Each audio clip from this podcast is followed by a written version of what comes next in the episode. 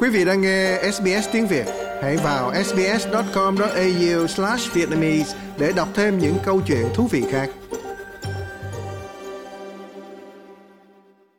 Khi Judy Ryan chuyển đến khu ngoại ô Abbotsford thuộc nội thành Melbourne, bà biết khu vực này nổi tiếng về các vấn đề ma túy.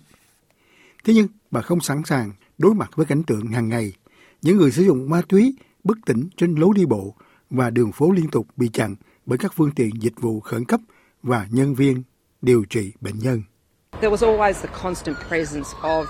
Luôn có tiếng còi báo động, còi báo động khẩn cấp, giống như sống trong vùng chiến sự, thật căng thẳng và không thể chấp nhận được. Bảy năm trước, bà đã lãnh đạo một, một chiến dịch cộng đồng để thử nghiệm phòng tiêm chích ma túy có giám sát dọc theo cơ sở ở King Cross, Sydney.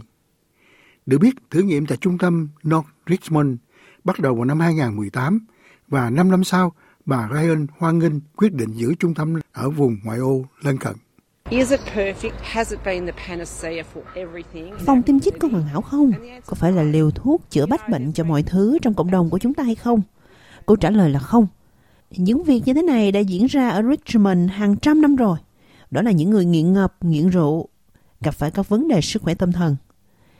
Nhưng Việc người dân ở một thành phố xinh đẹp như Melbourne mất mạng trên đường phố của chúng tôi là điều hoàn toàn không thể chấp nhận được.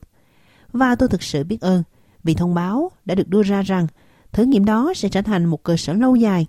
Vì nhiều người sẽ hài lòng, một số sẽ không thể thoải mái và tôi cũng thực sự hiểu điều này. Trong khi đó, một đánh giá về hoạt động của trung tâm cho thấy nó đã ngăn chặn được ít nhất 63 trường hợp tử vong, quản lý gần 6.000 trường hợp dùng thuốc quá liều. Thủ yến Victoria là ông Daniel Andrew cho biết cơ sở này đã thay đổi và cứu được nhiều mạng người kể từ khi mở cửa. 6,000 overdoses and not one of those people have passed away because they were in a supervised environment. Có 6.000 lần dùng thuốc quá liều và không ai trong số những người đó chết vì họ ở trong một môi trường được giám sát. Họ không đi một mình trong ngõ tối hoặc trốn ở sân trước hay sân sau của nhà ai đó do được giám sát và được chăm sóc. Đó là thống kê thực sự ở đây cho thấy hơn 6.000 trường hợp dùng thuốc quá liều và không có trường hợp tử vong nào. Còn Bộ trưởng về sức khỏe tâm thần của Victoria, bà Gabrielle Williams nói rằng không thể bỏ qua những phát hiện của cuộc duyệt xét.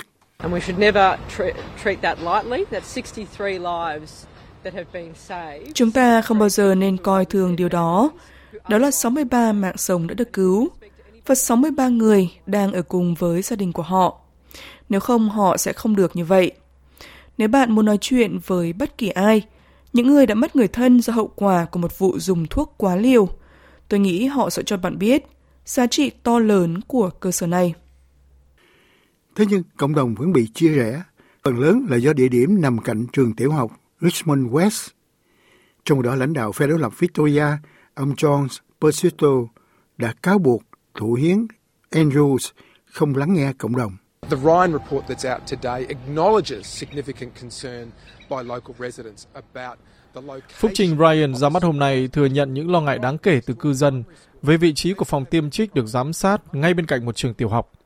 Mọi người đã kêu gào trong nhiều tháng và nhiều năm về sự không phù hợp của một cơ sở như thế này, bên cạnh một trường tiểu học. Học sinh, phụ huynh và nhân viên giáo dục lẽ ra không cần phải giải quyết vấn đề này. Cư dân Rishi Maya nói rằng cô cảm thấy thất vọng chú quyết định giữ nguyên vị trí của trung tâm.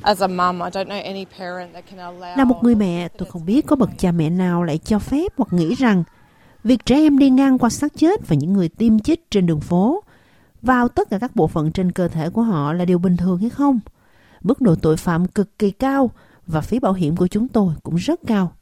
Hãy mở một phòng tiêm chích cạnh tòa nhà quốc hội và xem ông Daniel Andrews thích thú với nó như thế nào.